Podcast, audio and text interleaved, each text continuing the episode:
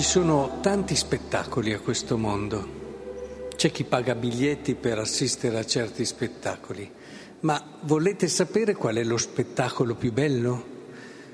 Volete eh, capire che cos'è che può davvero prendervi a tal punto da farvi entrare in quello stato di meraviglia che eh, vi fa sentire davvero vicini a colui che è la bellezza? Beh, quello che ci raccontano gli atti degli Apostoli oggi è davvero lo spettacolo più bello a cui si può assistere. Riprendiamo alcuni passaggi.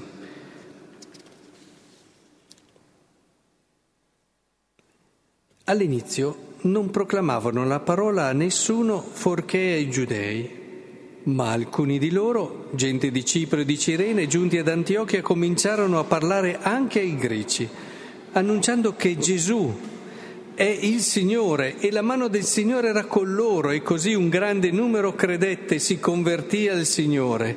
Poi questa notizia arriva alla chiesa di Gerusalemme, mandano Barbara e quando questo arriva vide la grazia di Dio, si rallegrò ed esortava tutti a restare con cuore risoluto, fedeli al Signore, eccetera. Cioè Barnaba Cosa ha visto? Guardate, quando vi accorgete che il Signore sta operando, poi dopo vi accorgete che l'azione, la grazia di Dio va al di là, no, prima solo i giudei, poi dopo vi accorgete che va anche al di là di quello che avevate immaginato all'inizio, che supera i stessi vostri desideri, i vostri pensieri e vedete che l'opera di Dio si diffonde, rende belle le persone, cambia la storia di, di altre che vedono davvero ridare loro speranza in una vita che era ormai diventata notte cupa. Ma secondo voi ci può essere uno spettacolo più bello? Qui non abbiamo Spielberg come regista, ma abbiamo Dio. E vi posso garantire che per quanto possa essere bravo Spielberg, Dio è meglio e ci sorprende quando ci si mette con umiltà alla scoperta di quello che è l'azione della grazia sulle persone, è veramente un'immersione nella bellezza allo stato puro. Io credo che se si può andare in estasi davanti alla bellezza di Dio, molto vicino è quando contempli questa bellezza di Dio che si riflette nelle anime per opera della sua grazia e rimani meravigliato, colpito, preso. La tua vita si illumina, anche se hai delle difficoltà, anche se hai dei problemi, questi progressivamente vengono visti in un modo diverso. E allora il contemplare tutto questo aiuta anche te. È importante che impariamo ad avere questo sguardo perché Dio c'è e Dio agisce. Bisogna saper vedere e riconoscere questa opera di grazia e poi ti accorgi con sorpresa che anche tu ci sei dentro a questo meraviglioso spettacolo e anche tu sei avvolto da questo amore, guidato da Lui. E allora non solo ti meravigli di quello che vedi negli altri, ma ringrazi per quello che scopri e riscopri in te stesso. Ecco, vi auguro davvero di guardare sempre questo spettacolo. È lo spettacolo più bello a cui si può assistere, sempre. In particolare oggi però volevo sottolineare anche questo passaggio del Vangelo, cioè si avvicinano giudei a Gesù e gli, dice, e gli dicono, fino a quando ci terrai nell'incertezza? Se tu sei il Cristo, dillo a noi apertamente. E Gesù rispose, ve l'ho detto e non credete? Le opere che io compio nel nome del Padre mio, queste, eccetera, eccetera. E poi fa un bellissimo discorso che fa vedere il suo amore, la sua passione per le per le sue pecore, eccetera, e soprattutto la passione fondamentale della vita di Cristo che è quella per il Padre. È facile a volte cercare delle scorciatoie per arrivare alla fede. Questi giudei cercavano una scorciatoia, cioè si sono rivolti a Gesù, hanno chiesto a lui, allora sei tu, dicelo tu. Ma Gesù dice, ma non è che devo dirvelo io, ce l'avete già la possibilità di capire le cose, cioè non si arriva alla fede senza un mettersi in gioco, senza un rischiare, senza un coinvolgersi tutti. Non puoi sempre perché questi, cioè, te lo dice lui, tu non ti metti in gioco, non rischi niente, te lo dice lui bene, allora è così. No, no, no, no, la fede non funziona così, sono fedi da poco quelle che funzionano in questo modo. E, e Gesù c'è, lo vedete, lo tocchiamo, sappiamo, noi che veniamo dopo tanto tempo abbiamo anche non solo i Vangeli, ma anche una storia della Chiesa meravigliosa, dei santi che sono le colonne di questa storia della Chiesa che ci fanno vedere, toccare con mano la bellezza dell'azione di Dio nella persona. Ma quel percorso lì non ce lo può dire neanche Gesù, dobbiamo metterci in gioco.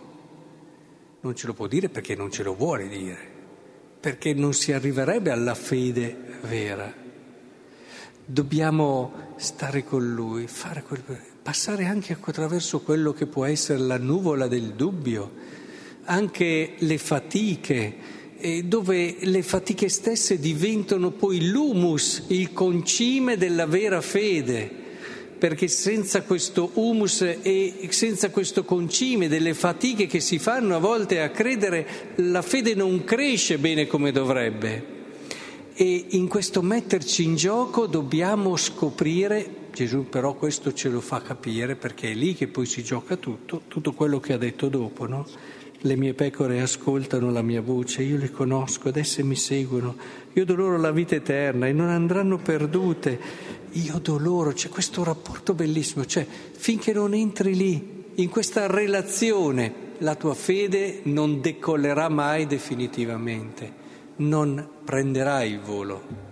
Non si prende il volo finché tu puoi sapere tutte le motivazioni, come dire, le prove dell'esistenza di Dio filosofiche, puoi conoscere tutto quello che, puoi vedere i miracoli, puoi fare quello che vuoi, ma finché non entri in relazione stretta con Lui, non senti con il tuo cuore quello che è il suo cuore, finché non ti senti abbracciato da Lui, accompagnato da Lui come la cosa più importante che c'è, non farai mai il salto della vera fede.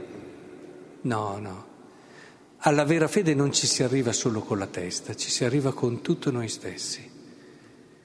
E quindi non lo si può arrivare a prescindere da una relazione profonda, che Gesù ci mostra avere verso di noi e Gesù ci mostra come l'anima della sua vita nella relazione che aveva con il Padre.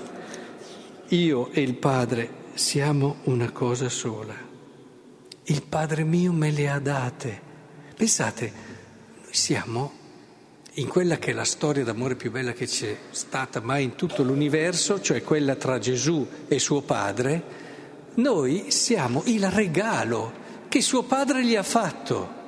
Ma vi rendete conto? Quando uno si rende conto che lui è il regalo che l'amante più amante che ci sia stato nella storia ha fatto al secondo amante, se si può dire primo e secondo, che ci sia stato nella storia. E io sono il regalo che uno ha fatto all'altro. Eh sì, il Padre mio che me le ha date è più grande di tutti. Quando si entra in questo circolo di amore, allora sì, sì, vi sorprenderete di che cosa siete in grado di credere.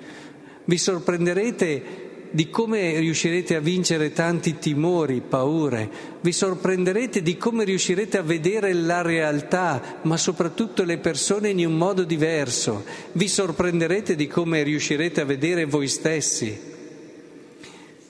E questa fede, ciò di cui il mondo ha assolutamente bisogno, è di questa fede.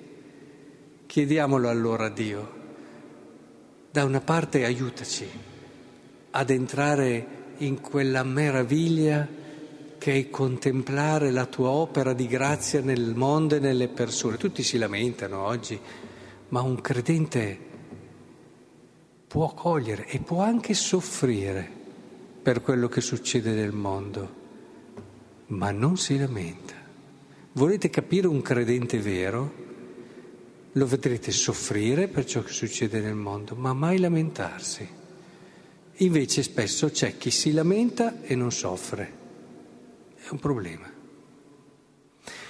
Lo vedrete soffrire, ma lo vedrete con una luce dentro, perché lui sa guardare oltre anche le difficoltà, oltre anche i problemi, che sono tanti.